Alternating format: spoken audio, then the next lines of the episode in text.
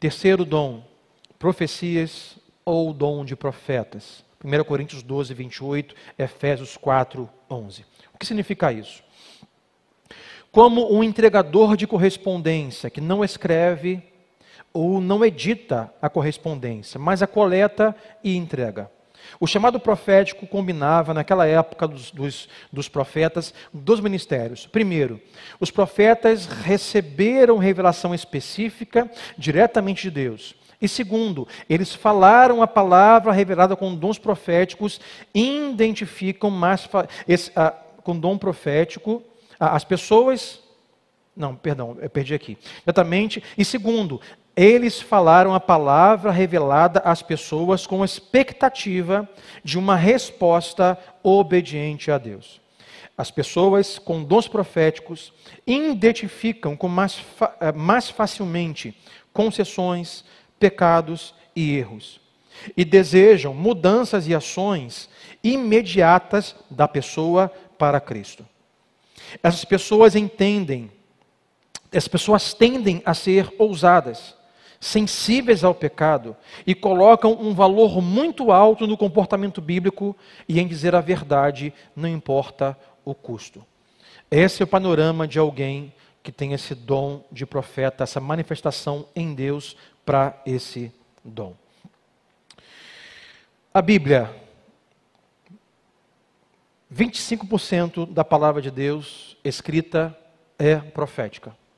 25% dos escritos sagrados são sobre atos futuros, ainda na época desconhecidos, desde os profetas até o próprio Jesus.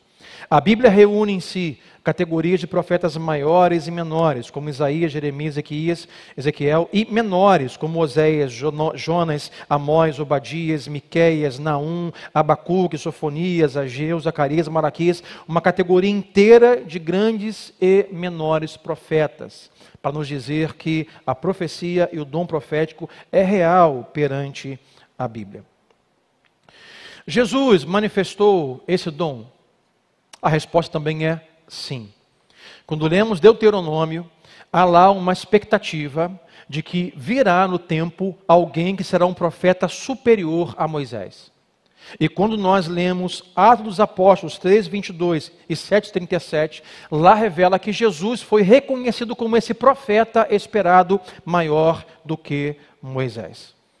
Agora, sobre ministério profético, eu quero dizer algumas coisas para te ajudar com as confusões que nós temos hoje. Mais uma vez, vale dizer aqui: muitos cristãos, igrejas inteiras, estão de alguma forma bloqueadas a dons de sinais. Por quê? Por causa do abuso dos dons. Quem hoje não faz vista grossa, não lembrança sobrancelha, não levanta a sobrancelha quando ouve falar sobre ah, o profeta, porque a profecia, a gente levanta a sobrancelha e fala assim, não quero nem ouvir esse negócio. Porque há tanta profetada, há tanto falso profeta, há tanta enganação que nós damos um passo atrás. Eu não creio nisso. Eu vou crer no que está aqui, simplesmente, e ficamos bloqueados. Então, ministério profético, três observações.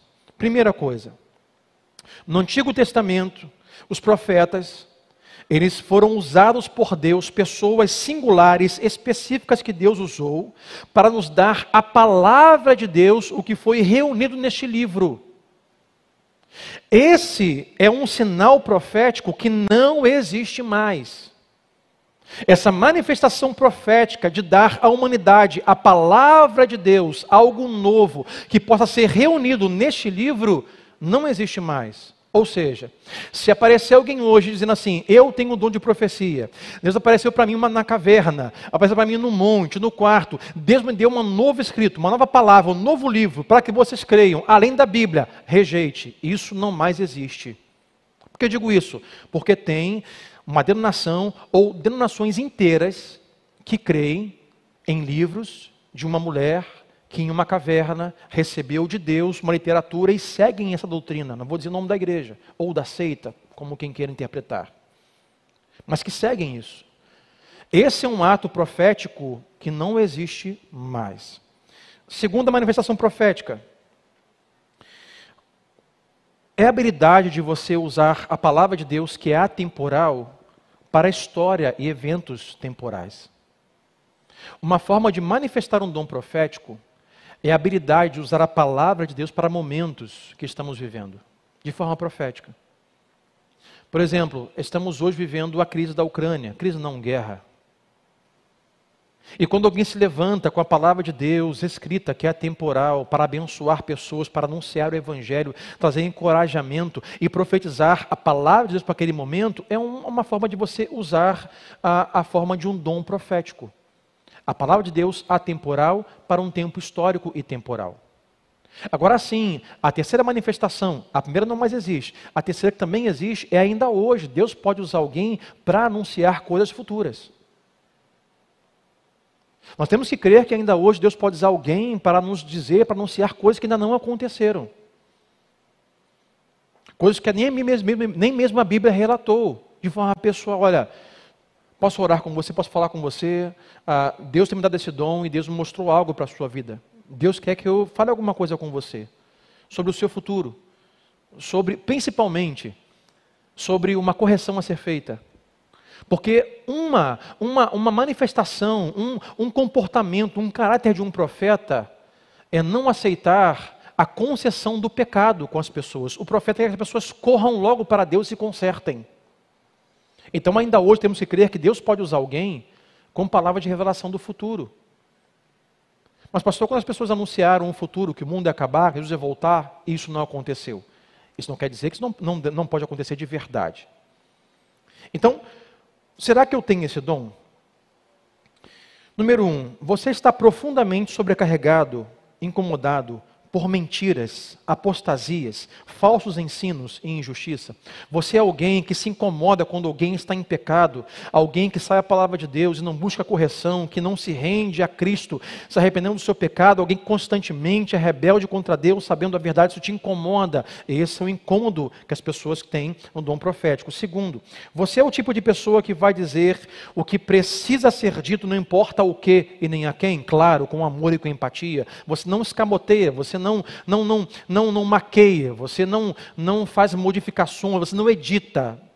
Simplesmente diz o tem que ser dito pela palavra de Deus. Esse é o comportamento de alguém que tem um dom profético. Terceiro, você é alguém que fica chateado, incomodado quando as pessoas não obedecem simples e imediatamente à palavra de Deus. A desobediência à palavra de Deus é algo que te incomoda, esse é um tipo de caráter e manifestação de alguém que tem o dom de profeta. Agora, para todo dom, nós temos um aviso. E o aviso aqui vou separar em três: que é investigue, que é discirna pessoas que se dizem ter o dom profético e profetizam. Como você pode fazer isso? Então vamos lá, três coisas. Telão vai te ajudar. Jesus, Paulo e João advertiram os falsos profetas. Primeira coisa que tem que fazer é averigue e investigue um mensageiro. Você tem que olhar esta pessoa que profetiza, que anuncia, que diz tais coisas. Quem ele é? Ele ama a Deus, ele serve a Deus, é temente a Deus. É alguém que tem um caráter, manifestando o caráter de Cristo. Investigue um mensageiro. Primeira coisa. Segunda coisa, investigue a mensagem do mensageiro. De duas maneiras. A mensagem que ele entrega, como dizem, ou diz ou profetiza, está de mãos dadas com a palavra de Deus. Se o que ele fala é uma edição da Bíblia, duvide. Então investiga a mensagem, é, investigando o que ele fala. E segundo, a mensagem dele também, se o que ele diz geralmente acontece. Porque se um camarada não tem um caráter de Cristo manifesto em si, a mensagem que ele diz ah, choca princípios bíblicos, e o que ele fala geralmente não acontece, falso profeta. Terceiro, investigue o mensageiro, a mensagem e investigue o motivo. Qual é o motivo dele manifestar esse dom? Qual o motivo de falar isso? Qual o motivo de entregar isso? Motivo. Se o motivo qual faz, em suma, no final da corda, resume-se em fama, reconhecimento e dinheiro, falso profeta. Você tem uma coisa que não, biblicamente, não, não condiz com um profeta de Deus, é, segundo a cultura e segundo o mundo, ser alguém amado, reconhecido, elogiado e remunerado. Porque a profecia pela palavra de Deus é contrária à cultura do mundo. O que acontece muito hoje, como um profeta pode ficar hoje a ter reconhecimento segundo a cultura? O que as pessoas mais querem, meus irmãos, é que alguém se levante e diga que Deus mandou dizer de uma forma editada. O que mais as pessoas querem ouvir é do tipo: gente, estou lendo e falando a vocês, a palavra é vontade de Deus. Olha, Deus não pensa mais assim. Deus mudou, eu sou profeta. Desde o Antigo Testamento pensava assim sobre aborto, sobre pecado, santidade, mas Deus não pensa assim. Sabe quem é isso? Essas são pessoas que editam. O profeta não edita, porque não foi ele que escreveu, ele só diz, só lê a carta. O que é muito comum hoje são profetas, nossa geração, que se levantam para dizer, sendo boca de Deus, editando o escrito bíblico para a cultura aceitar. Por exemplo, o aborto. Hoje nós temos pastores e profetas levantam, gente, o mundo mudou. Não foi bem isso que Deus quis dizer.